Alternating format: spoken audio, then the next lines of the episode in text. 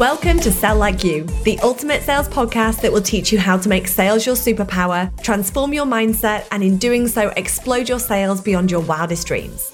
I'm Harriet Meller, and over the last 17 years, I've helped hundreds of top companies around the world, including my own, make more money and qualify more leads using simple strategies that work. In this podcast, you'll learn how I generated over 10 million in annual sales along with the sales techniques, processes, and tools that will work for you to generate more dream aligned clients and scale your business beyond what you thought was possible.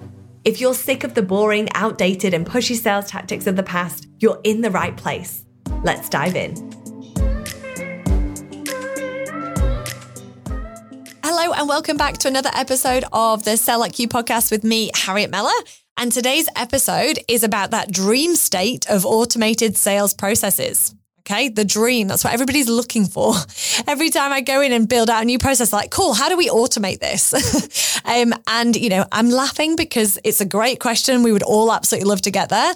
And it absolutely is an opportunity. It is somewhere that we can certainly work towards. However, depending on the type of sales that you are generating, I would therefore be looking at what is it, what is it that you're selling? What's your price point? What is your process? What does that look like? What's your lead time? There's so many things that come into it to determine how much of that that we can automate. If you are selling to consumers, we should be able to automate most of that process. So with that being said, whatever you are doing, if you are new to sales, if you are new to creating a sales process within your organization, or if you've been doing it for some time, we need to build your process manually. Okay. So if the goal is dream state of automated processes in your sales or not, we still need to start manually. Okay. Because we need to know what's working. Often I see organizations come to me. They've already been working through the process with automation. They've automated everything and it clicks here and you do this and you do this. And we don't actually know what's working. We don't know what responses are. We don't know what people are saying when they are hearing that message because we're we're trying to automate, which means that we're emailing or we're DMing or we're, we're using some form of text. Now, I've seen many, many different processes, you know, work. We've built many, many different processes that, that have worked and we've implemented those to be automated as much as we can. But the ones where we've worked and it's been extremely successful and we've got there quicker is because we've started manually. We begin manually. We don't begin with an automation. Now, the manual process, as I mentioned before, is an opportunity to test, tweak, test again, make sure it's great, make sure it's working, make sure we're getting the best response. And then we start to automate where possible. Again, I say where possible. Now, if I look at organizations that are selling higher ticket, that are selling very niche offerings, generally we don't automate any of the process until they've been onboarded. So again, be mindful, automation within your sales process may not be a good fit for you. That's not to say we can't automate some of the some of the steps, some of the processes, but it's just about working out what works for you. Okay.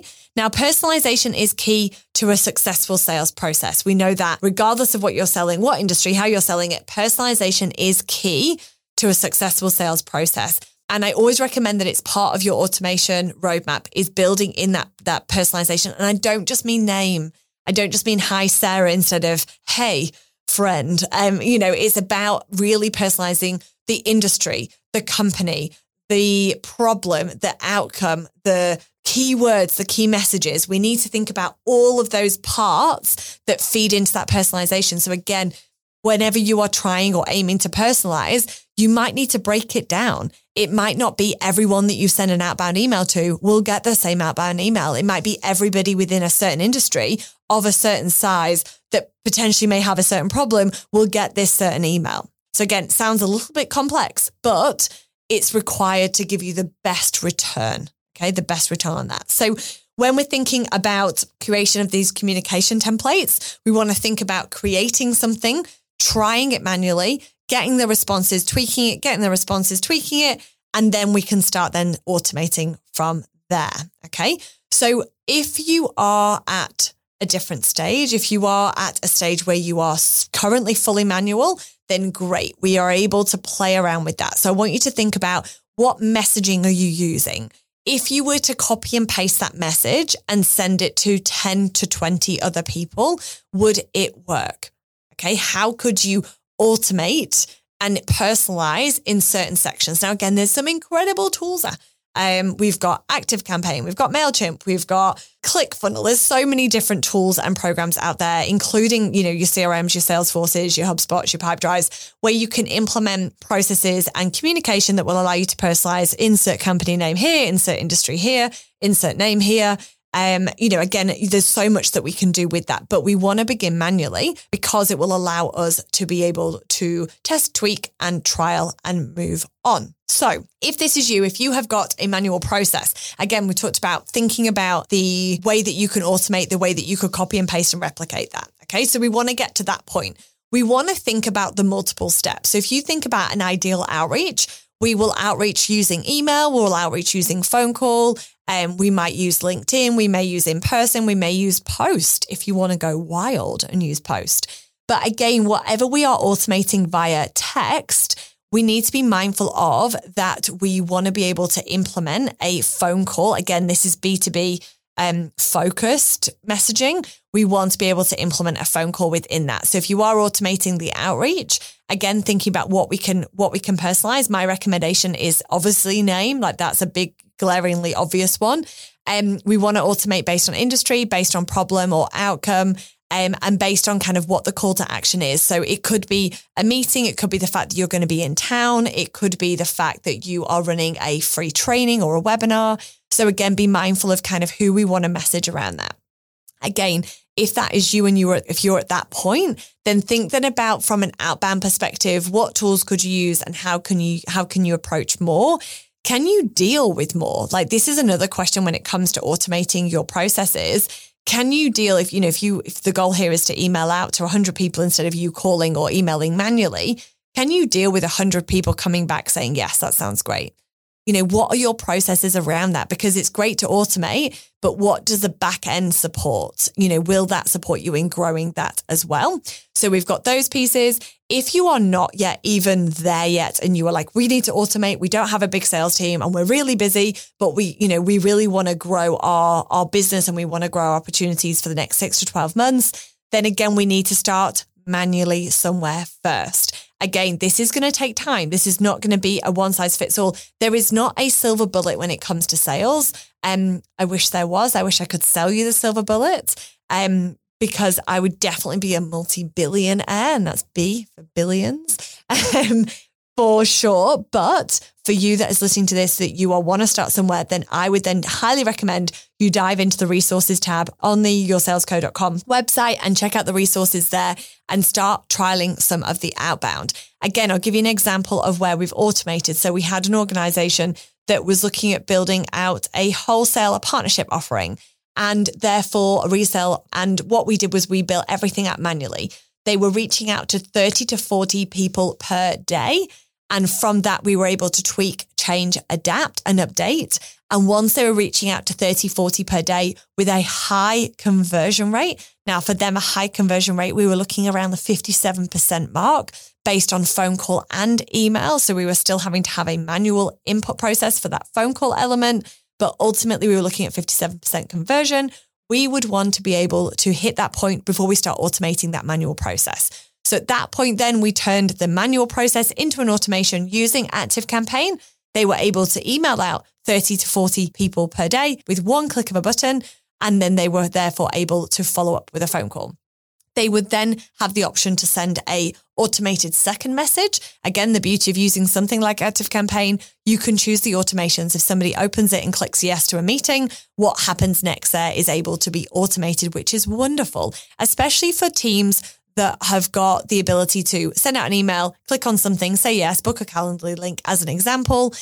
We would then may want to say, we're looking forward to, com- to, having a conversation. Is there something that they need to be aware of? Can is there something that they can prepare to be able to come out and have those conversations with you? So we need to sell manually first before we automate. It's quicker. It doesn't feel quicker at the time. I, I know that. Um, but it will be quicker. It will allow you to get where you want to get to quicker. It will allow you to automate and be really successful in automating those processes. Again, the biggest challenge that we see is that if you want to automate something, you go ahead and automate and it's poor. It doesn't yield the same results. And therefore, there is no point in automating. Okay. You can look at automating from today. If you are like, we need to automate something in our sales process, automate the thank you message when they are confirming a meeting automate a, a message that talks about how you're looking forward to, or maybe a success story or a case study that will share how you've helped somebody else and how they too can be supported by you. You could look at automating the messaging. You could look at automating a communication via LinkedIn. You can look at automating a gift in the post that talks about how much you're looking forward to, to connecting with them and learning more about that, about their business. So again, there are ways that you can automate. Your outreach can be automated once you've nailed it. If you are dealing with high ticket, high opportunities, very niche offerings, then I would not recommend automating the front end of your sales process. I would look at automating the back end of your sales process, and I would look at potentially automating communication that will confirm a meeting or next steps with them. I hope that helped you. I hope that I have not crushed your dreams of wanting to automate your entire sales process. It is possible. It just depends on your business and it needs to support you. If you are going to compare your business to those businesses that are selling socially, so selling through Instagram and that or selling via email that are sending thousands of emails per week, per month, then you can absolutely do that. But it's not personalized enough that will support you if your business is focused on high ticket, low volume, but high conversion. We then want to therefore do it manually and have those conversations with your ideal clients, learn from them, capture that information, and then eventually you can start looking at pulling that into a process. At Your Sales Co, we do not use automation on the front end of capturing information and reaching out. We are very specific as to who we work with, and therefore we reach out personally. Okay, we are not doing anything in bulk, anything automated. We do automate our messages per month where we're providing an update or providing tools or tips or resources. They are done on a bulk email perspective, but it's based on our ideal clients that we want to work with. So again, just to give you some insight into our business. Again, a lot of the businesses that we do work with, they are not suitable for an automation. They are suitable for on the front end, they're suitable for an automation on the back end. So I hope that's helped you go away and assess and analyze and make a decision that's suitable for you and your organization. It's not right for everybody, but think about what's going to be right for your clients as much as what's going to be right for your business and go about it from that way. I'd love to hear if this supported you. I'd love to hear if you are automating your entire sales process. Tell me more about it. Let me know how it's going for you. I look forward to being back. We'll be back with another episode in your ears on the Sell Like You podcast. Thank you for being here. Please leave a review or share this podcast episode if you found it useful. And I look forward to being back in your ears soon. Thank you for tuning into the Sell Like You podcast. If you enjoyed this episode, please leave a review and be sure to subscribe to never miss another one. A huge thank you to Vitality House for hosting today's recording, and I look forward to being back into your ears soon.